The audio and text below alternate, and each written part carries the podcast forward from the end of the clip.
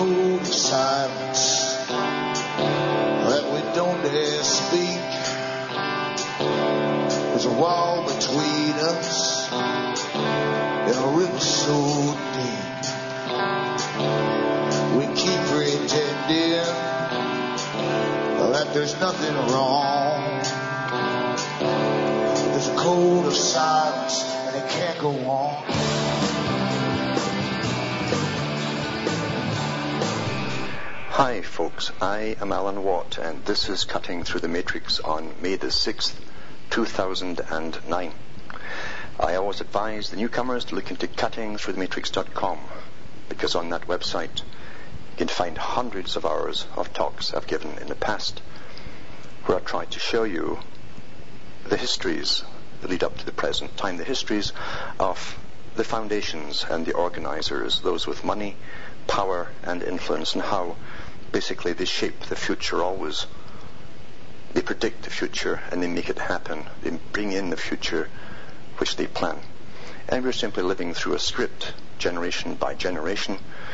And I use the documentation to prove my points written by many of the elitists themselves and those in the big foundations, those who are on the world stage. They call them actors on the world stage in, uh, at the United Nations, actually call them actors. And they are actors because most of them are just frontmen who've been picked and trained for their positions and they're told what to say and to what to do while they're in power. That goes for politicians too. That way, of course, you can always command the future when you always make sure that all the top boys in every country, presidents, prime ministers, are trained for their particular part, the part they will play in their term. That's as simple as it can be. And that's how it really, really is. And the older you get, the more you see the blurring of faces and names because technically they are irrelevant. It's only important that we believe that they're all very, very real and very, very individualistic and they're nothing of the kind because it doesn't matter which party you vote for. As Professor Carroll Quigley said back in the 1960s in his own book, Tragedy and Hope, and his other one, The Anglo-American Establishment, both must reads, he says we always have the top people in all parties. And he said then, too, this parallel government had already been running the United States for 60 years, and of course Britain for an awful, an awful lot longer. Therefore, cutting through the matrix.com is a website to go into for details and the histories of this big organization, this world organization now. And you can also help keep me going by donating to me. The site, the, the PayPal buttons are on the site. You can send personal checks from the US and Canada or Western Union from abroad, although that's kind of expensive.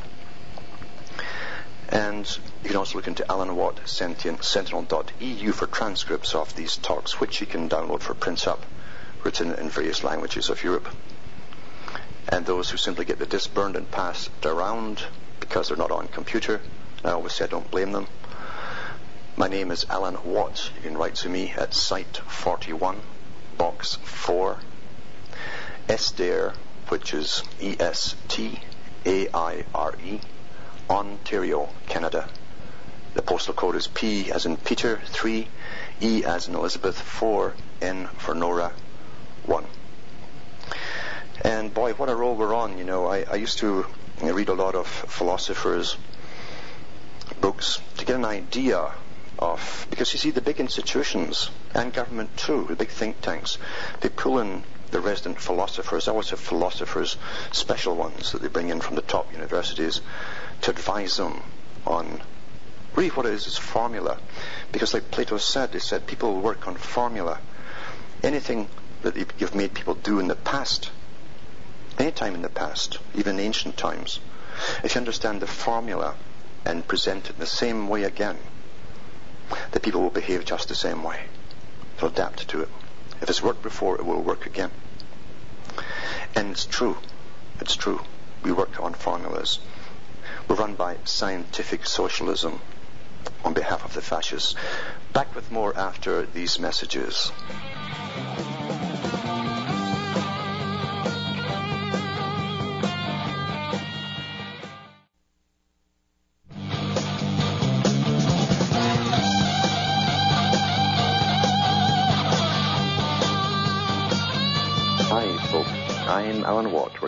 Through the matrix and talking about how philosophers are used by the big think tanks to come in and give them histories, past histories. They always use history to see how people behaved and how they reacted to certain changes.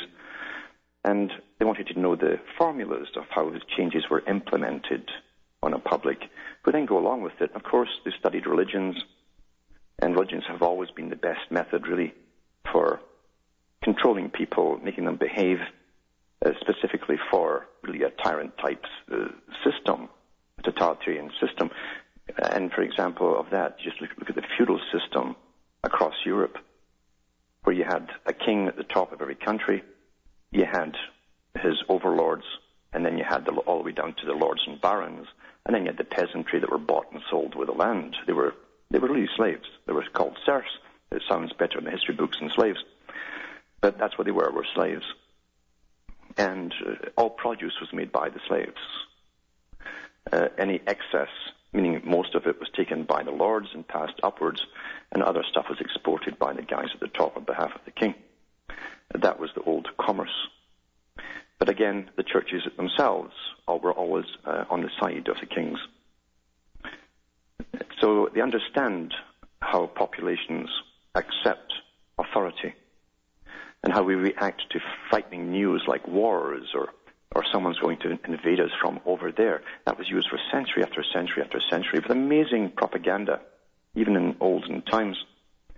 So much so in the Middle Ages that when Britain was at war with France, one of the many wars with France, because that was always that was always their best bet. You know, they had this thing going between France and England, and both populations were kept in check and, and, keep taxes coming in to save them and all that kind of stuff. So had this little deal worked out between the, the British monarchy and the French monarchy. And at one time, a, a ship was shipwrecked on the coast of England, and the, the, the peasants, the serfs, actually hung. They hung two monkeys, thinking that these were Frenchmen. That's how good propaganda was back then. They couldn't read or write. There was no TV. They just heard these stories about these monstrous French people. And we go on from there and we look at the, the World War II posters from about the Japanese. And every World War II poster for propaganda purposes in the US and Britain had this picture of this guy with the little slit, eye, uh, slit eyes and kind of rabbit teeth and uh, that was the standard portrayal of a Japanese person.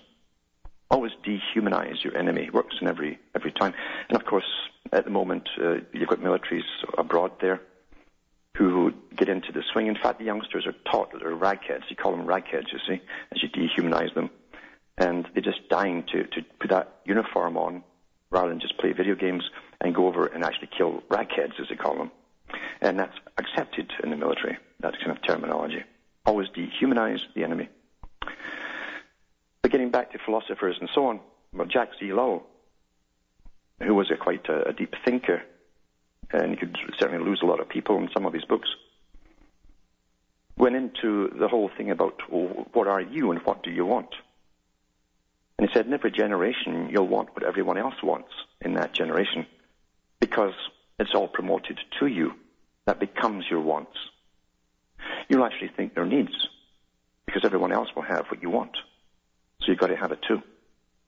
We're all run by commerce, and I've gone through the histories of Bernays and all the big marketing boys. They use the psychoanalytical techniques to control and, and to make whole populations do things and want things and wear things and even behave in a certain manner. And they can do it perfectly in every era. That's why they hate individuality. And I've gone into the whole Fabian system, how the world will be taken over uh, with branches of the Royal Institute for International Affairs, comes from Foreign Relations, same thing. And it's, it's various um, Far Eastern Pacific Rim groups it had. Uh, as they bring up this global system, bring it together, and how they created a United Nations first and then a United Nations, all with the same agenda, both with the same agenda one transformed into the other. And when you tell people their plans, they can't believe you because all they've been taught about the United Nations is how wonderful it is as it goes in to help feed the hungry, like some big charity. And it's, it's nothing of the kind. That's not what it's about. It's a front organization that works on behalf of the big foundations that set up the United Nations.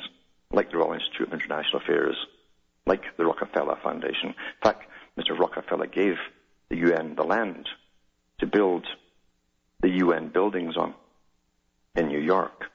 It used to be the largest kosher slaughterhouse in the area, so it's been well consecrated for its task. And when you tell people that one of the prime reasons of the United Nations has is to basically depopulate the world, they can't believe you.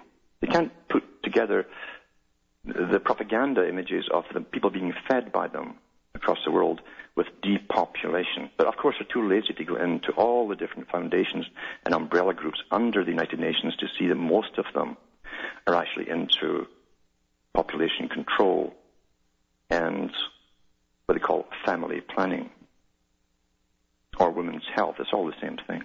Many different names for the same thing. And this really took off after Kissinger put out that particular dictum back in the, the 70s to do with depopulation and the fact that he claimed, on behalf of his masters, of course, those who he worked for, uh, that the greatest threat to the state and the world was overpopulation, and then they really went into action. Here's an article here. It's from BNet, BNet, from 1994. And it says Cairo Conference. This is one of the many UN conferences. Cairo Conference reaches consensus on plan to stabilize world growth by 2015. Did you know about that? International Conference on Population and Development. See, they always mix a good word with another word. It sounds pretty good. Population is all right. Development's okay. Includes related article on United Nations studies on urbanization. It says, against the backdrop streaked with controversy under the intense spotlight of unprecedented world media attention, the International Conference on Population and Development reached consensus. Remember, it really means population reduction. Despite some widely divergent viewpoints on a worldwide strategy to curb global population growth over the next 20 years, and achieve sustained economic growth and sustainable development. Sustainable development is it's like weapons of mass destruction. They parrot and parrot and parrot it until the people parrot it without realizing what they're actually saying. Sustainable development. At the heart of the work of the conference, the fifth United Nations Global Meeting on Population Issues was, in the words of UN Secretary General Boutros Boutros Ghali, so great to name him twice, the search for an equilibrium between humanity and its environment and, ultimately, the means to sustain life on Earth.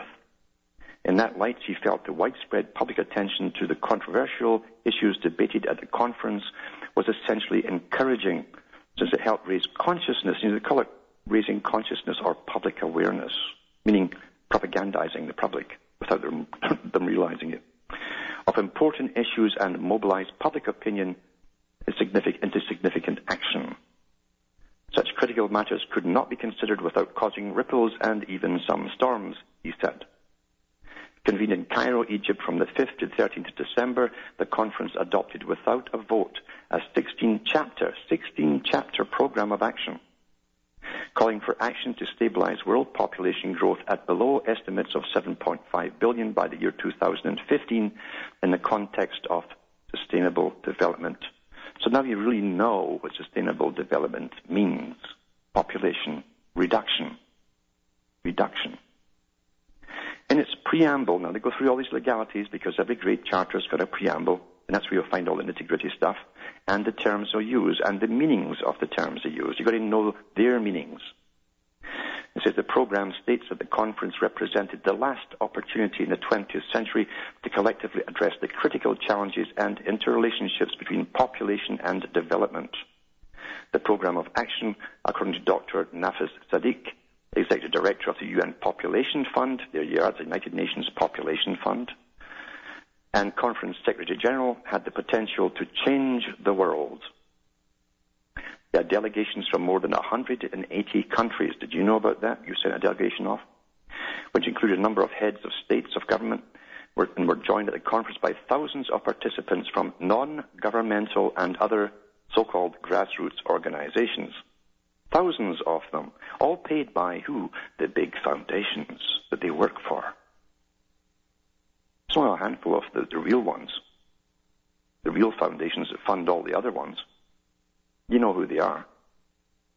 It says, and intergovernmental bodies. What's an intergovernmental body? Well, these are the NGOs, non-governmental organizations, that now have official status as an institution belonging to your government, people that you don't vote for.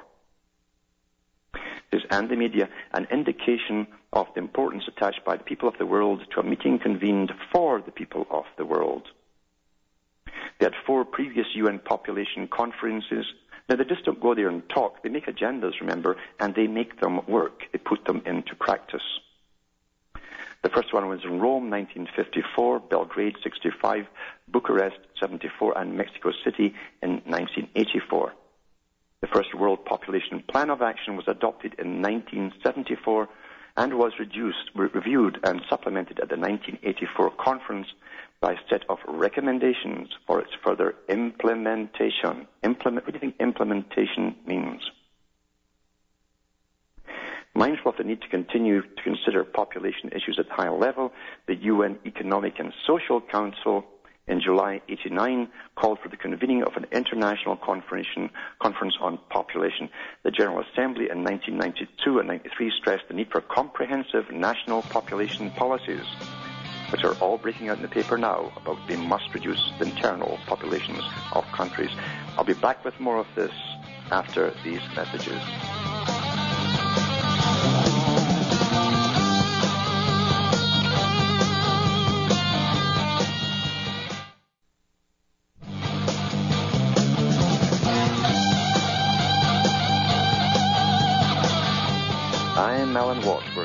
Through the matrix, just showing you that big international meetings take place, well funded, heads of state attend it, and relevant departments of government attend it, and yet people think it doesn't concern them. Now I'm talking about population reduction. And even in this article, Boutros Ghali, or as you like to prefer it, Boutros Boutros Ghali, he said himself that they couldn't rely, they couldn't rely, is the term, on some kind of law of nature to allow wars, disasters, famine, or disease to regulate the world's demographic growth. In other words, that's not enough. You couldn't rely on it. I mean, that was a good thing according to them. And that's true. In their own writings, they say that. Wars, disasters, famine, or disease to regulate the world's demographic growth. So they must implement uh, uh, policies, governmental policies internationally, and make them work. For those who wonder why the Western world is experiencing infertility since the 1950s, maybe the penny will drop.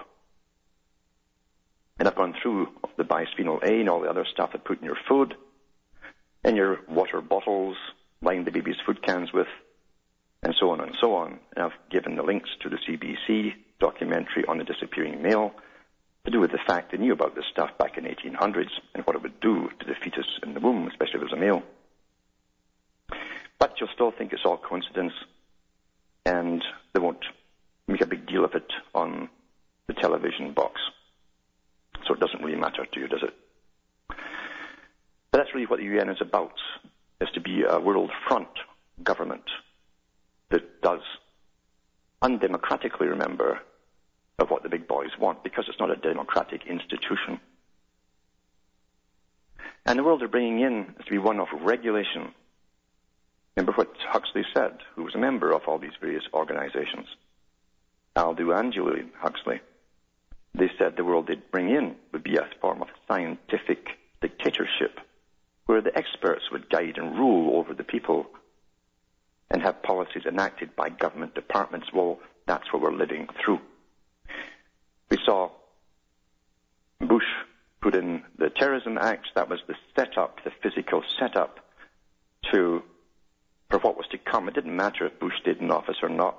They already had Obama lined up to come in and take over. Now the machinery was set up for control internally. The same with Blair in Britain, and Brown takes over from him. And we go into the next part of it, which is completely internationalized, an internationalized system totalitarianism, basically. Because you see, the peasants at the bottom are just so dumb and stupid they can't rule themselves. That's what the big boys have always said. Therefore, it must be done for us and by those at the top using force and intimidation. Here's an article here from Virgin Media. It's from May the 6th today.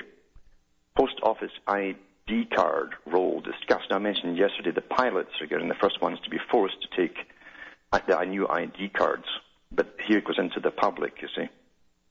Post offices and pharmacies, and pharmacies, you see, pharma is a big part of this control mechanism because you see big pharmas, the biggest pharmas are owned by the same international bankers. Remember that the Rothschilds are only one family who have two or three big pharma companies under their belt, the first one being Bayer.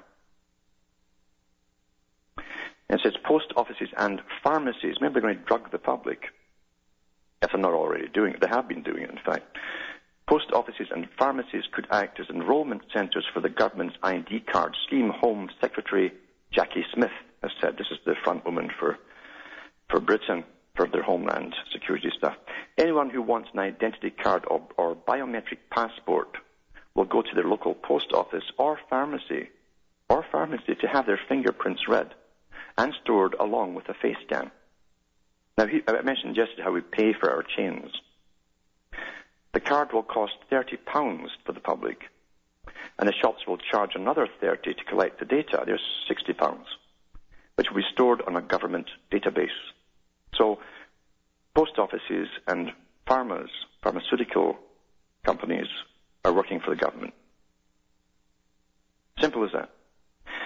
They're going to use one Manchester to, to get, the, get the idea across to the public. We, we get used to things through familiarization as you boil the frog. Greater Manchester has been chosen as a launch area for the £5 million scheme with thousands of cards likely to be printed from this autumn. Anyone who wants a card uh, duh, can sign up for information alerts at Direct Government UK. Ms. Smith is meeting post office managers and pharmacy trade groups to discuss the plans. It's amazing down through history when you go into who owned the money systems, the gold, and the trading routes, etc. They call them merchant bankers in those days because they owned the merchant lanes for traffic. They owned the ships and the systems for transporting all of the stuff. They, they owned the insurance companies too. Owned the early insurance companies. They owned them as well. Everything was rigged. But they also owned, all down through time, always owned what you can call pharma. The pharma industry, the drug industry, from even in the days of Egypt. It says here, the company's interest in working with us to deliver the service will play a key role in ensuring the public can apply for an ID card or passport simply and easily, she said.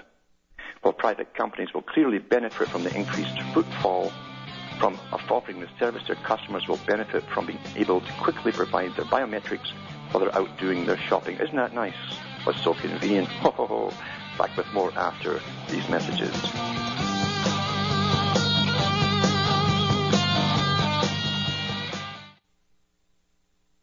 You're listening to the Republic Broadcasting Network because you can handle the truth.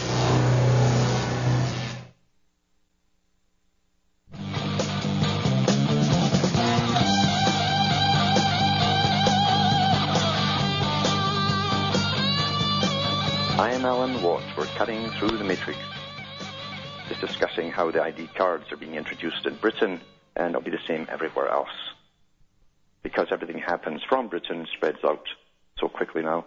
Now that we're all in it together, as they say, we're all in it together. One of the favourite slogans of world wars.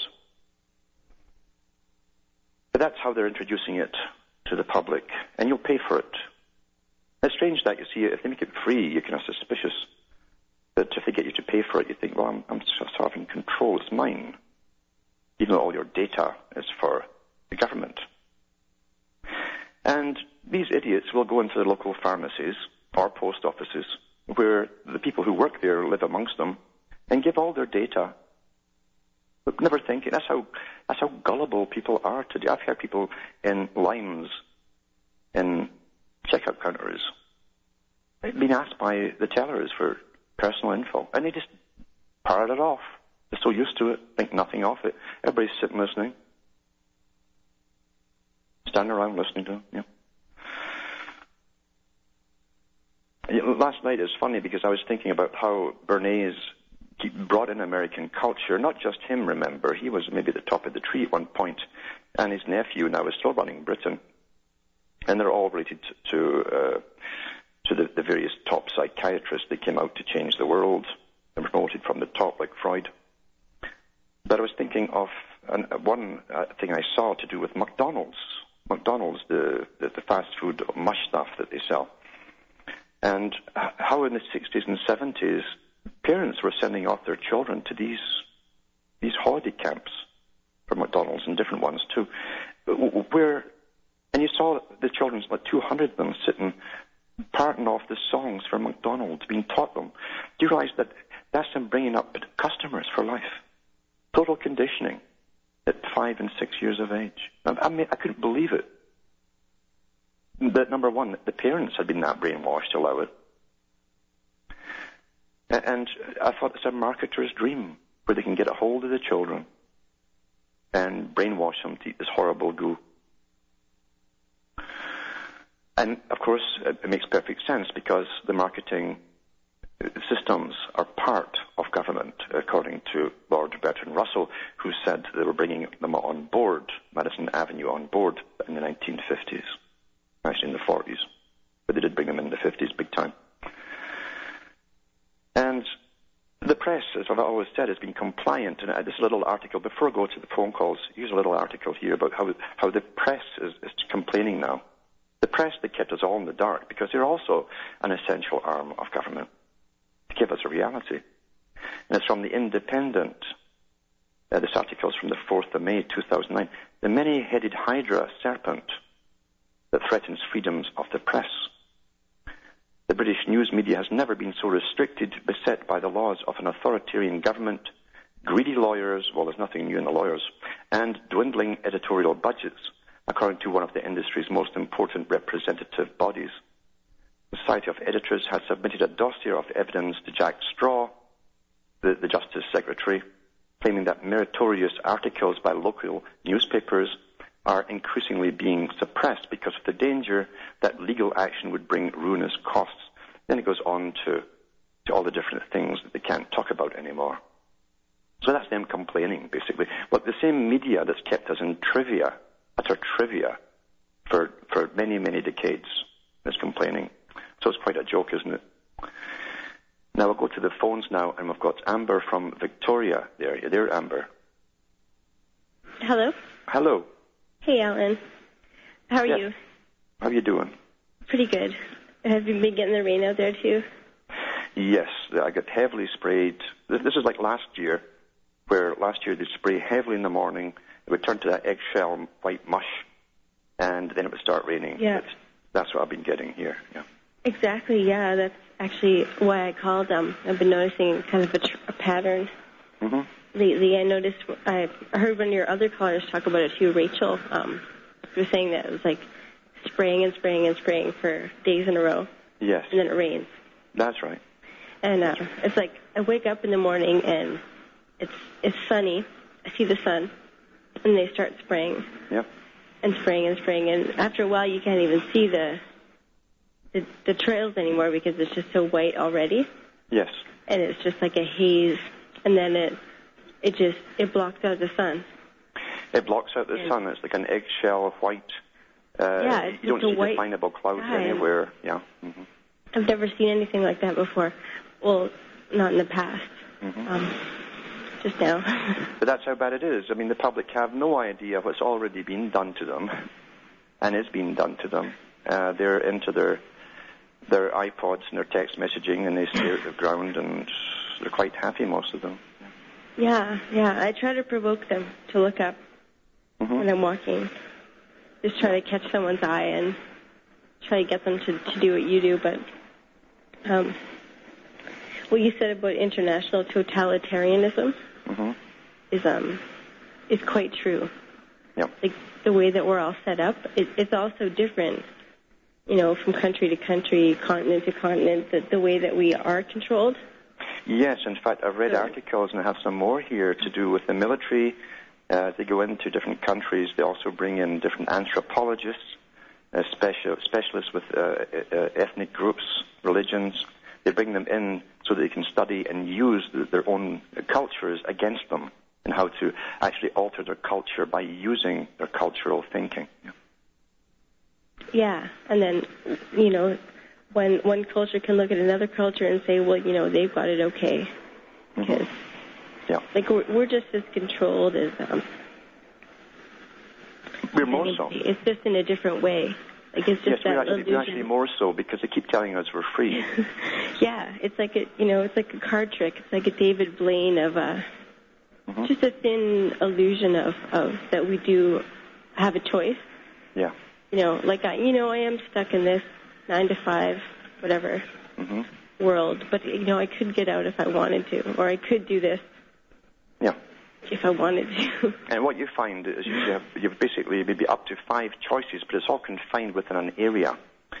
And this is how everyone is. You have really about five choices, and they're really laid out for you. You- You're only moved, allowed to move within those about five choices. yeah, That's, that's what they give you. yeah, That's right. And, Mind you, they tell you, they tell you in all movies that anyone can become president. right, yeah. I'm still what a thinking joke! about Yeah. it. That yeah. um, and the population control, like the fact that that it's not. People should be outraged at the fact that anybody's even talking about it. Like, Yeah. why is there studies and Mhm. why you know why is somebody else deciding if it's okay if like for me to live or Yeah.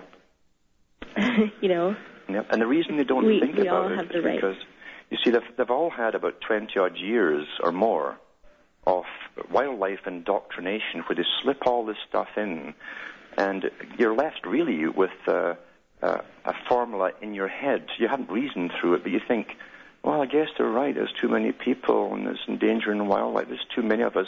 And again, through dehumanization, and that's the technique that's been used heavily through media, through movies, uh, as dehumanization until we don't have the respect for life anymore. And we don't respect life. It doesn't matter how, what they target. They always target something to, to create controversy because all publicity is good publicity for them.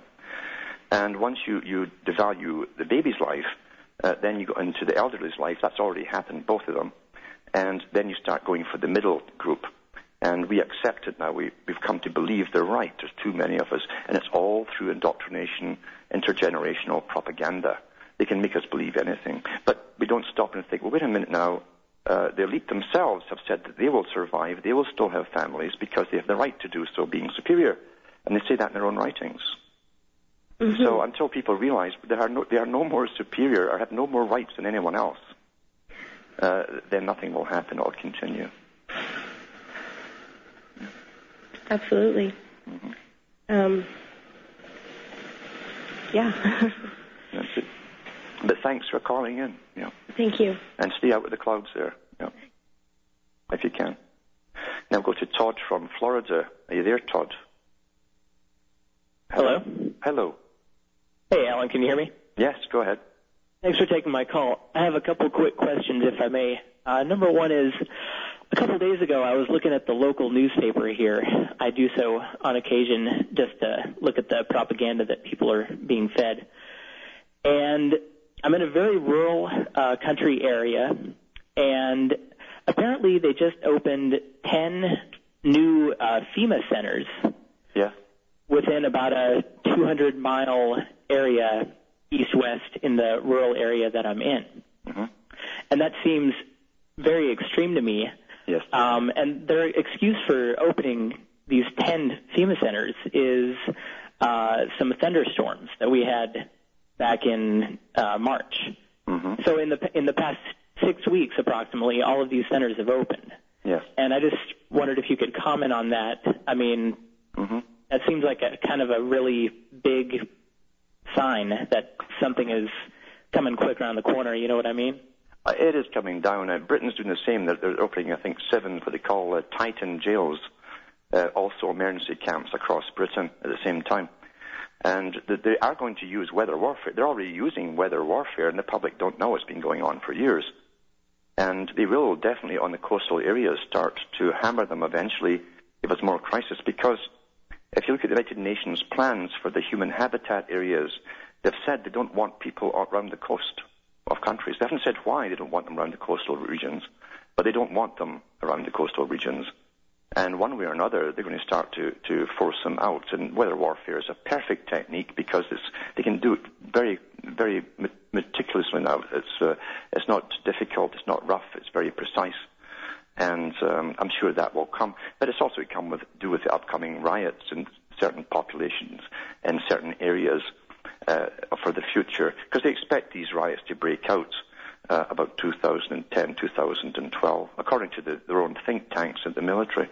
So they're, deal- they're getting everything prepared in advance. It's, it's as simple as that.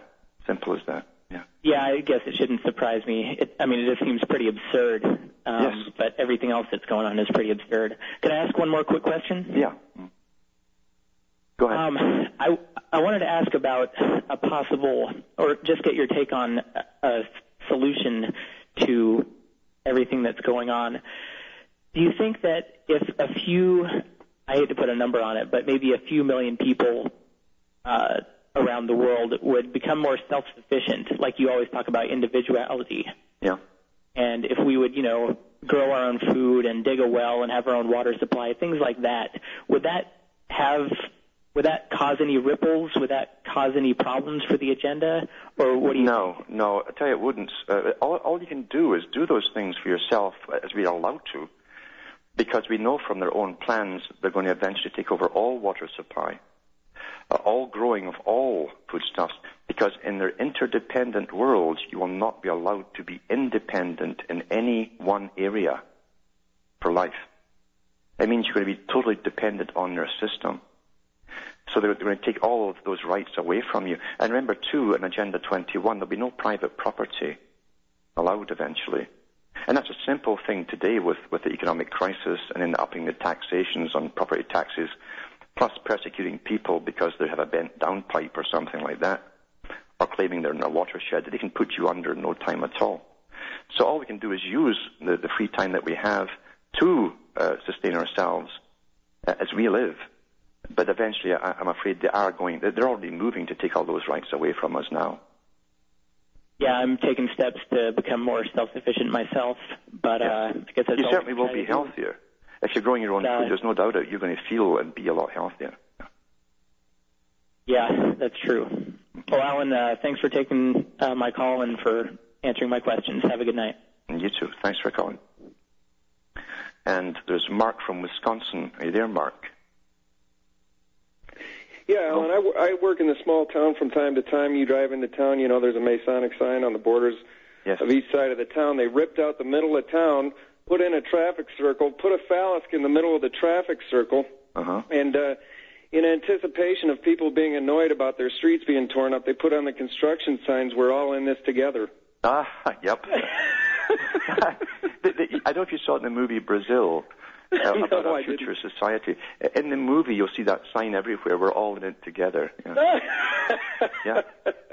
It's kind of funny. Hey, I want to tell you, when I went in to vote for president, I put you down for president. Oh, there you Uh, go. I, I wrote you in for president there, Alan. I, I hope you're not upset. I made you a vi- VP, uh, Mickey Mouse. Well- Well, I think Obama set a precedent by being the first foreigner to be allowed in as president, so I guess I'll be the second. yeah, you don't need a birth certificate, Alan. Come on. Well, we're all we're all one now, you know. We're all global. Well, yeah. And, and, and then I'm walking out of the polls, Alan, and I'm not Yeah. kidding you. I just about trip over this table, and it's full of syringes. Yeah. So you can you can get your uh, vaccines that lower your IQ by five percent and vote on a fake voting machine. I'm, I, you know, I literally live in Orwellville. Yes. Yes. Yeah. Oh, yeah. It's becoming incredible, but they have conditioned uh, the public uh, so perfectly. Uh, who uh, honestly they go through their entire lives never having an original thought about anything. I'm not kidding. Yeah. Hey, I wanted to tell you this quick story. I heard I heard one of these more militant guys on Patriot Radio saying that he he graduated in his class 13th out of 33, and he said it twice, so I figured it was Masonic code. Yeah. Anyway, his name keeps popping up on the ADL list of huge anti-Semitics, and uh, people don't know that the ADL is is Masonically chartered too, so they're batting this That's ball right. back and forth until they can get their hate laws in, in, installed. That's right. The B'nai B'rith got their charter from the Royal Sco- uh, Rite of Free, the, the Scottish Rite of Freemasonry. That's who granted the B'nai B'rith their charter. So you're quite right. And all their office towers are put down. You'll notice in the phone books as lodges. Right, right. Some sometime could you go over on uh, how they radicalize uh, uh, certain uh, sects and nations? Because I understand Columbia University uh, was writing textbooks for for children that would measure the distance between a sniper and a, and an infidel. Do you know anything about that? yeah, that? I haven't heard that, but I know it's not a lot of video games now, an awful lot of video games, blatantly. And I'm not surprised uh, they're doing that. Are you interested in growing a garden this year? I started a, a, a, a heirloom seed website, and I wondered if you wanted a garden this year. I can send send you some seeds if you want. I, I certainly, uh, if I can get it dried out. See, last year they gave me rain. I'm not kidding. Spray in the morning, rain for the rest of the afternoon and day. All, every single day, June and July, it, it had the same formula. Spray in the morning, rain, and, and the ground was so soaking, even the blueberries just turned to mush eventually. Oh my but this gosh! year, I hope, I hope. I was thinking of asking the Air Force if they would give me a break and, and try and get the, the garden in this year because I, I've got You know, the cultivator ready and the whole thing. Yeah. I'm surprised the weathermen don't have to call the Air Force to find out what the, what the weather's going to be. Oh, well, I'm, I'm sure some of them are, get their orders from the, the Air Force now. Yeah. yeah. All right, then. Keep up the good work. Mm, Talk to you later. Bye bye. Bye now. And here's the break coming up, so I'll take Antonio after these messages.